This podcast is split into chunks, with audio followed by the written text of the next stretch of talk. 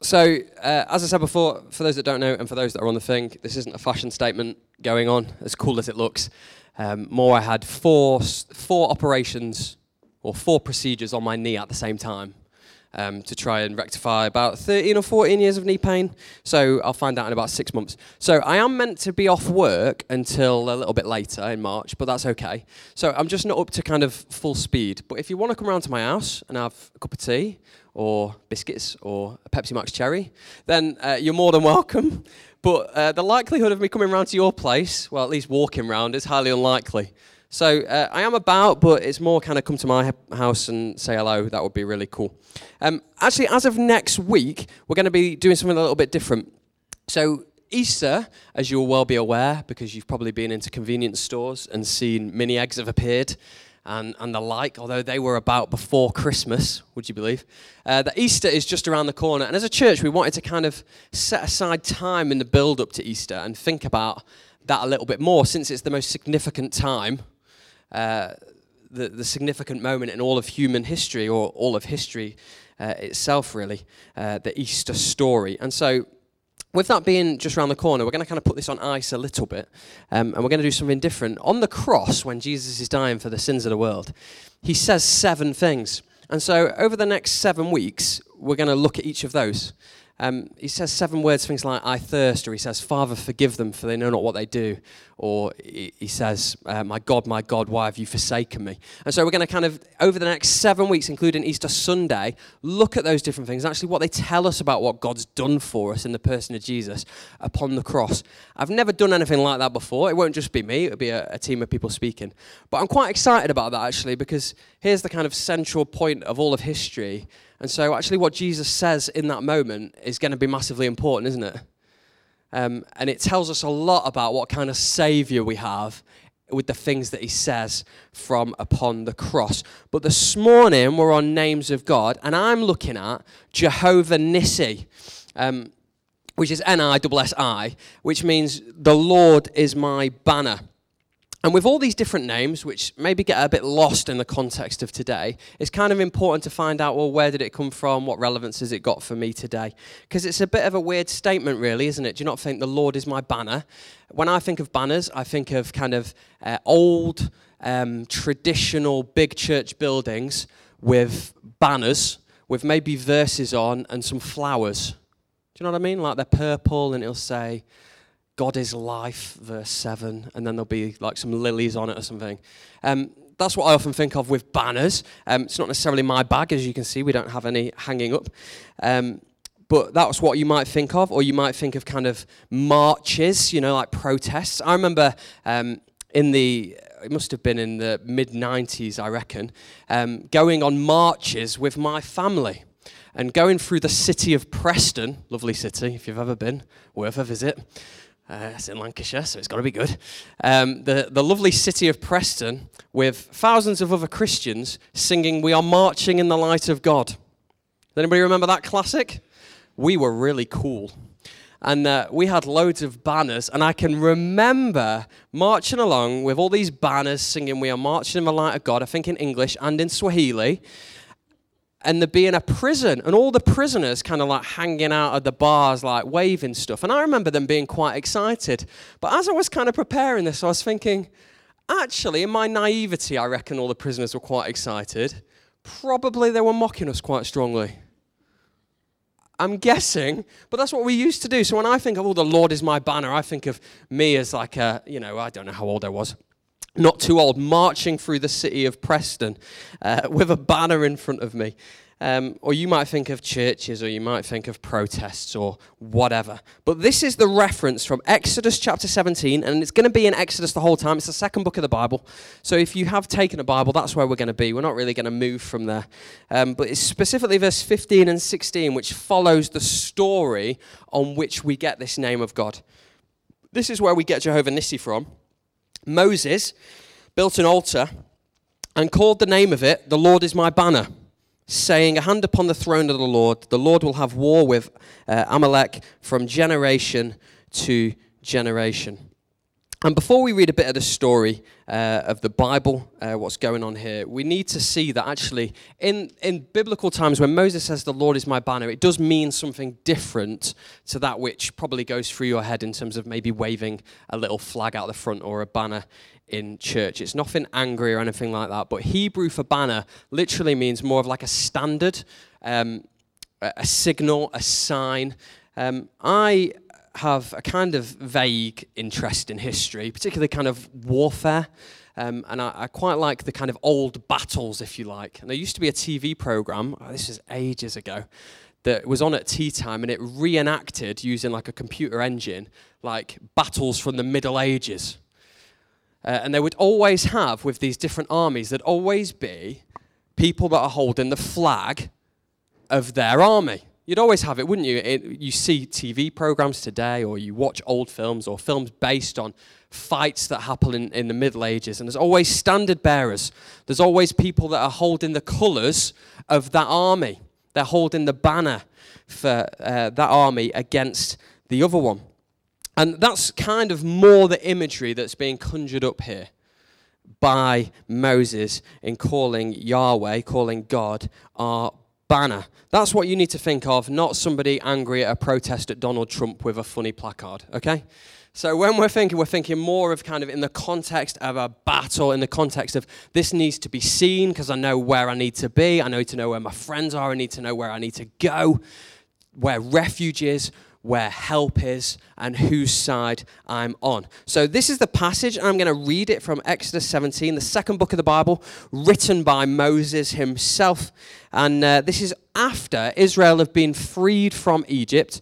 They've, uh, the plagues have happened, um, the, the Red Sea's been split. If you've never read Exodus, then do it.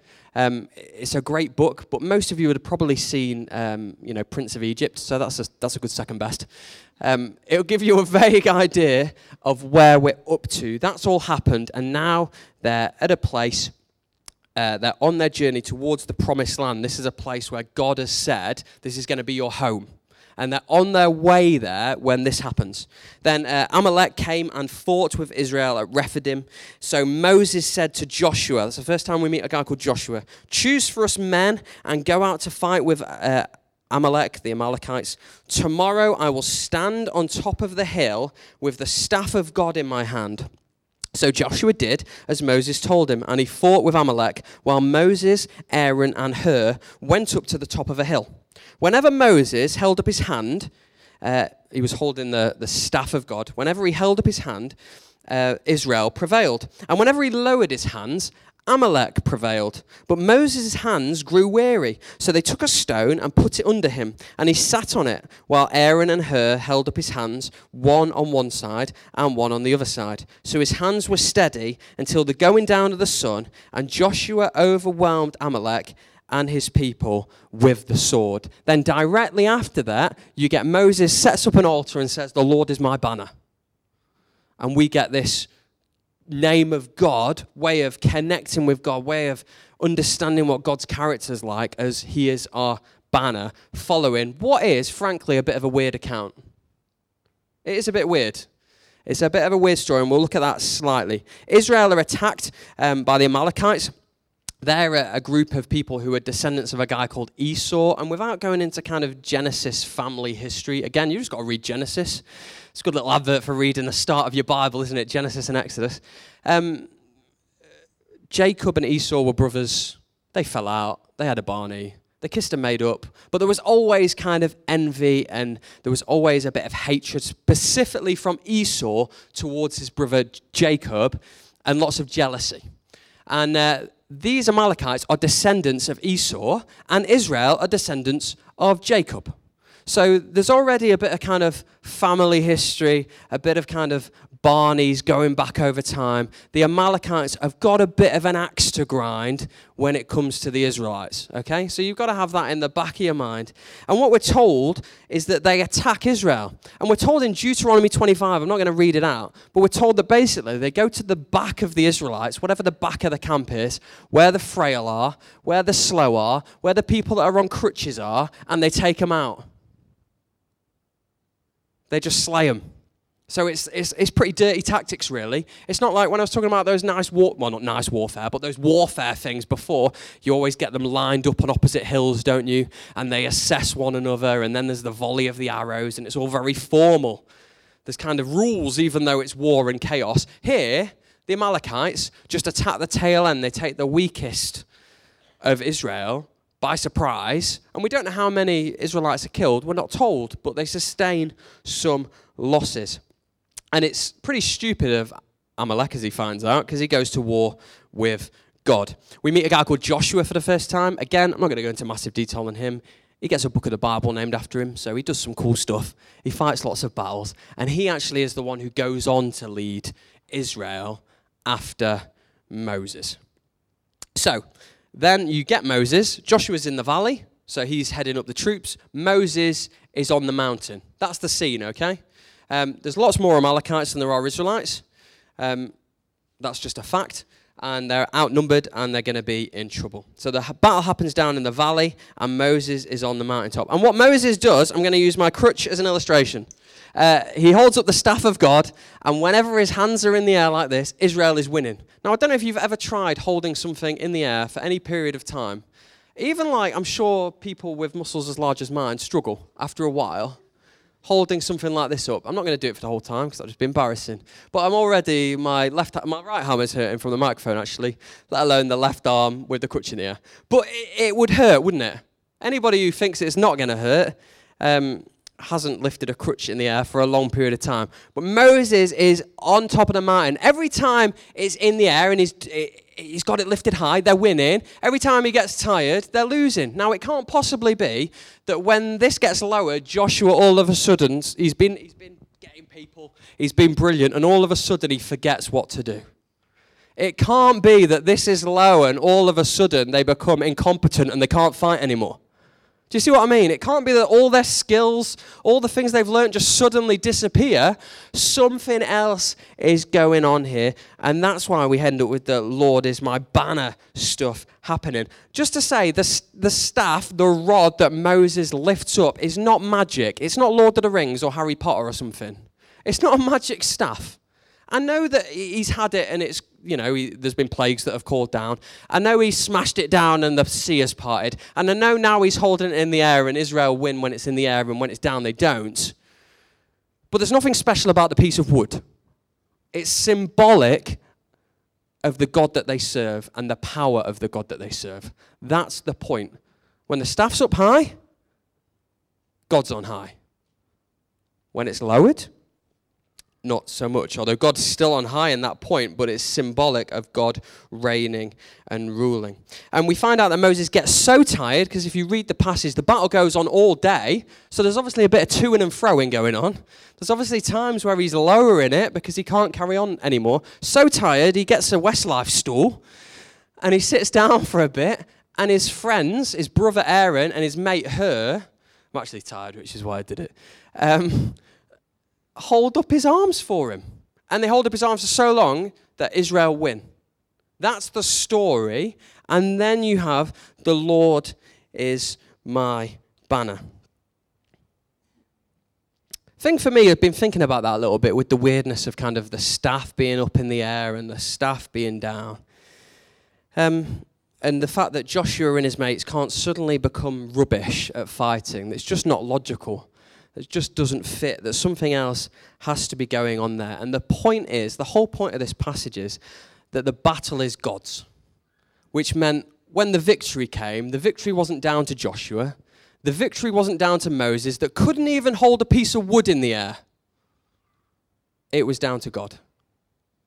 The reason they won, the reason they prevailed, was the strength of the Lord. Even when Moses, he can't even stand up anymore.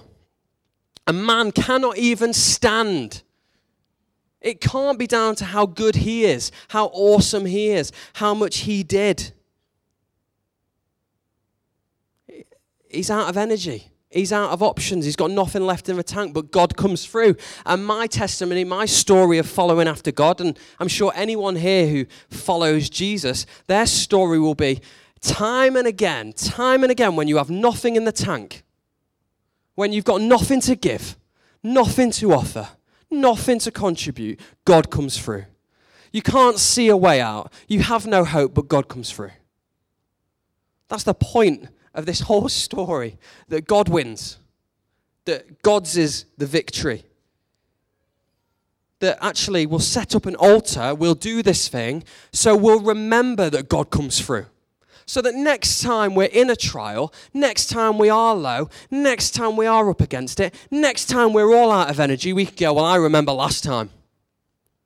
I remember when God came through for me last time. So I know God's going to come through for me again. You see, we forget the glorious things God has done, which is why this gets marked down as Jehovah Nissi. The Lord is my banner, that you won't forget that He is your banner. And I think part of that is we can look to the future.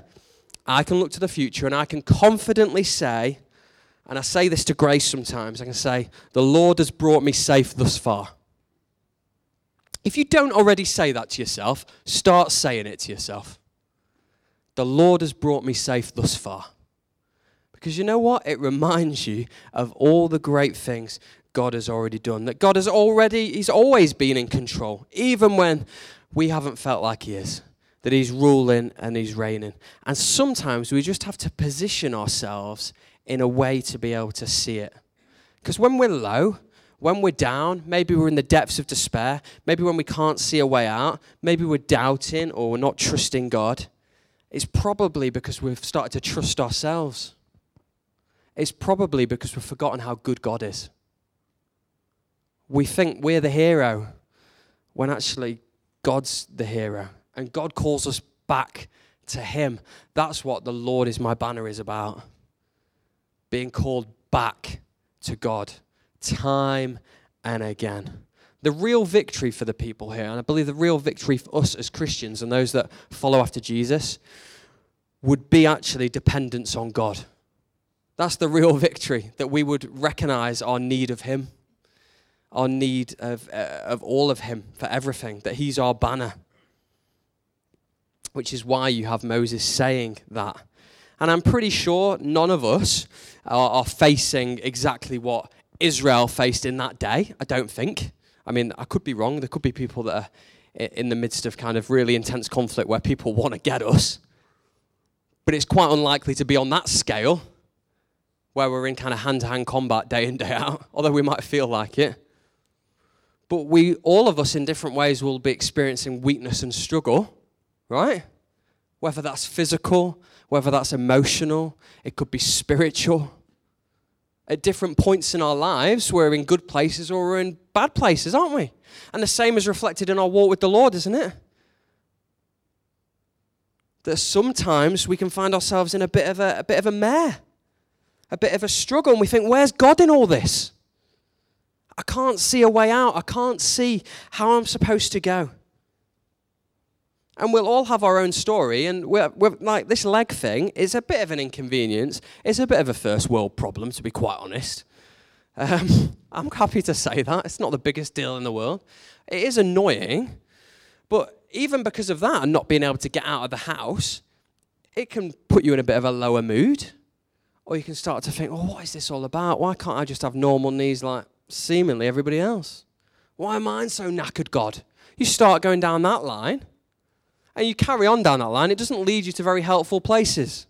There has to come a point where you break that. There has to come a point where you say, Hold on, the Lord is my banner.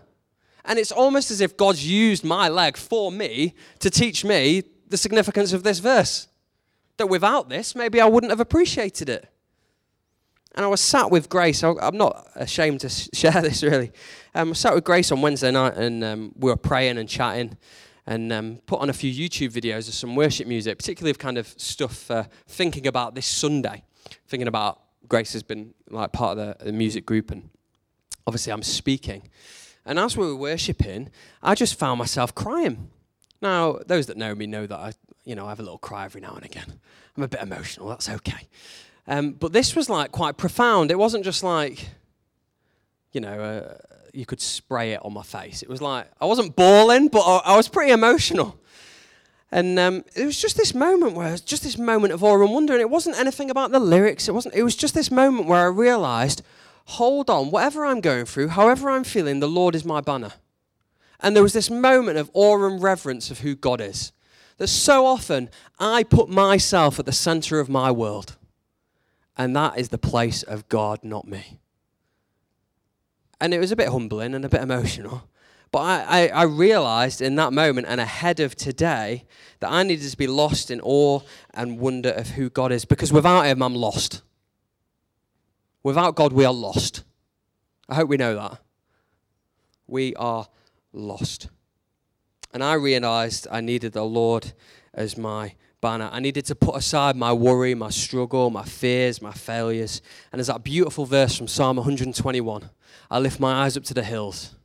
Where does my help come from? My help comes from the maker of heaven and earth. When we're stuck in a cycle, that's what breaks it. We lift our eyes, we recalibrate ourselves, we home in on something. And for us, it's the Lord is our banner. That standard, that flag for all to see, for want of a better word. When Joshua and his mates are in the valley, when they look up to the hillside, what do they see? They see Moses with his arms outstretched with the staff of God in the air, a visible sign of, oh, although I'm in the trenches right now, God is with me. I can see that. I can lift myself out of this battle and I can see God on high. I know that my Redeemer lives. I know that He's there. I know, no matter how hard this present moment is, that He will come through for me. No matter how far gone I feel, no matter how far away from God I feel, that He will come through, that He will rescue, because that's His DNA. That's what God does rescue. That's what Jesus does rescue. If you're looking for a word for what the cross is, what Easter is, what it's all about, it's rescue. That God would bring a people to Himself that God would make you a part of his family. And as I said, I had that moment where it was like, and I think we need these moments every day, by the way. I don't think it's a one time moment where it was a, Dan Gower, it's not about you, get out of the way. It's about me. Don't look at you, but look at me.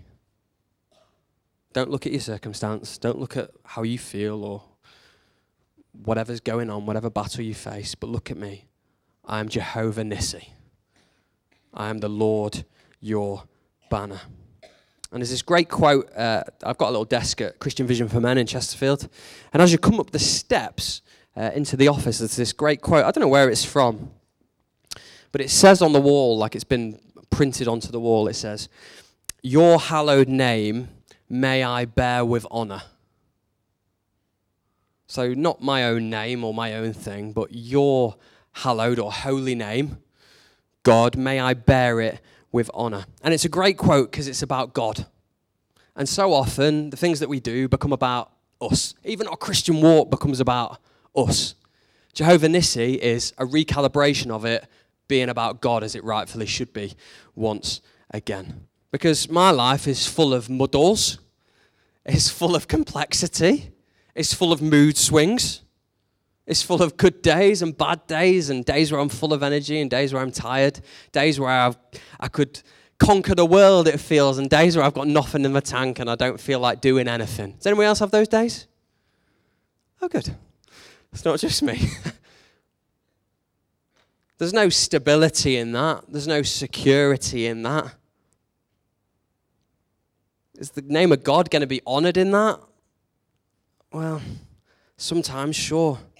But actually, if I recalibrate myself and say, The Lord is my banner, that all things we have, that we're thankful for all things, is why Moses sets up an altar, you'll actually know, I think it's verse, oh, I want to say 14, it might not be. I might have got that wrong. But there's a bit in between this passage and before Moses sets up the altar where it says, Moses tells them to write this down. What I'm about to do, I want it written down. I want you to write it down because I don't want you to forget. Because that's what we do right? Like we forget, we forget what we did yesterday or what happened last week, and sometimes we forget what God's done for us. We forget He's our banner. We forget He loves us. We forget He's there for us. And I think the biggest kind of thing for us this morning in terms of an application of something that's a battle that was thousands of years ago and what's it got to do with today as the Lord is my banner is this. That if you're in a battle now, whatever that might be, whether that is a spiritual battle, whether that's emotional, whether that's physical, whether that's mental, whatever it might be, whatever challenges we are facing, do not waste time exploring every other option apart from going to God with it. You're just wasting your own time and energy. Flee to God first. That's what I think Jehovah Nissi is about. Fleeing to God first. In the, in, the, in the battle, in the midst of it, so often we want to explore every other option. We want to do everything in our own strength because we want to be the hero. We want to get out of it ourselves. Well, why not just flee to God straight away? Because you're going to end up there anyway. We come to the end of our resources and our strength, and that's what we do. We run to Him. But why not go earlier? As your banner, God is your refuge. He's something that is sought out. He's your direction. He's something lifted high for you to see. And the ultimate kind of down in the valley, looking up at the mountainside for hope and for a banner, is of course that other mountain of 2,000 years ago, where a cross stands on top of it the symbol of God's love, stands on top of a mountain whilst we're at the foot of the mountain, maybe. And we look up, and what does the cross do? Well, it brings us new life, it brings us hope for the future, it changes everything. It brings us refuge, it brings us peace. And without setting our eyes on that, without recalibrating ourselves in and through the death and the resurrection of Jesus, we're still in the battle but it's as if the staff is down.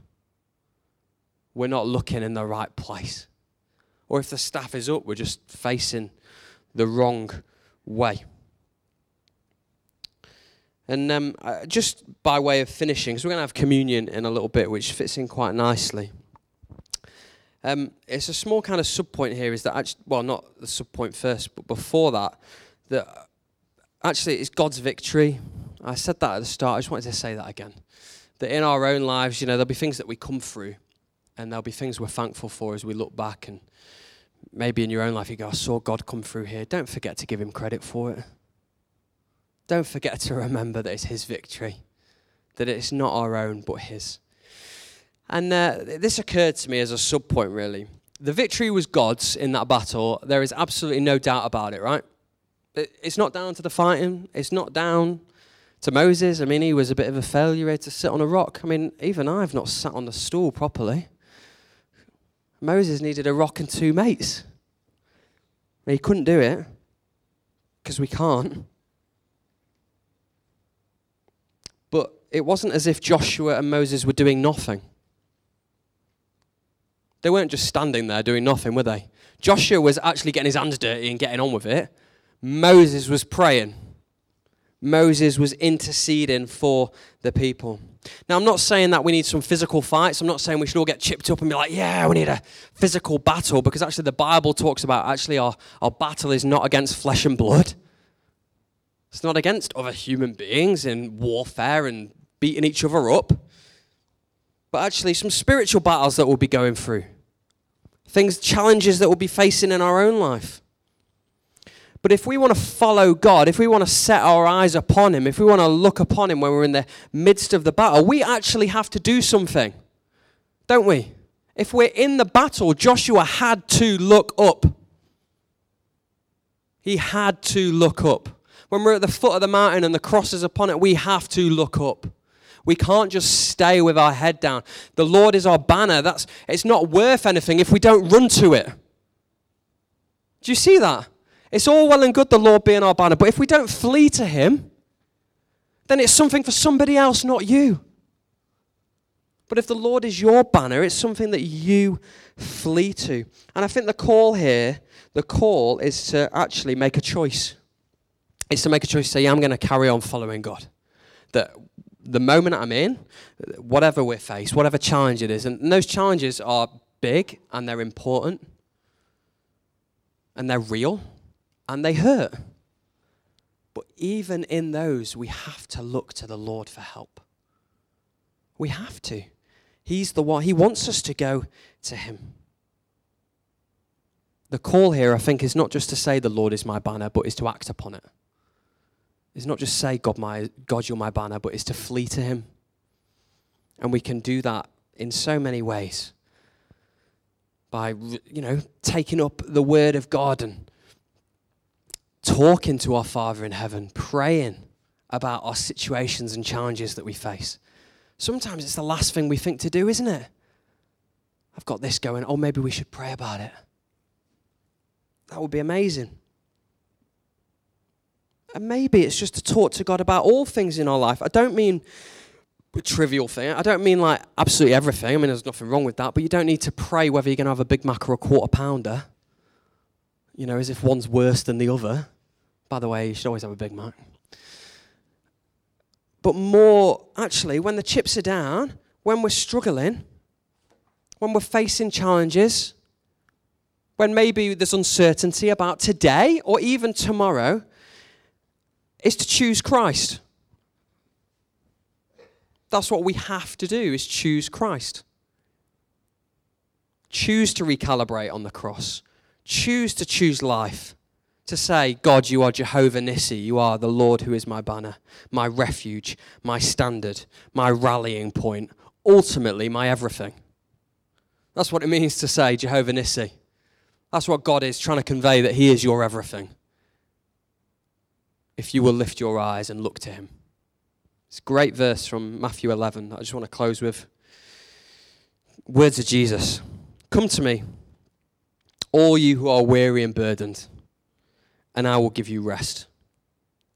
Take my yoke upon you and learn from me, for I am gentle and humble in heart, and you will find rest for your souls. For my yoke is easy and my burden is light. You know, if you're feeling restless, maybe you're restless with God, then this morning is the best time ever to just flee to Him. And that's why we get Jehovah Nissi. That's what it means for God to be our banner. He's a God who we flee to, He's a God who we seek refuge in.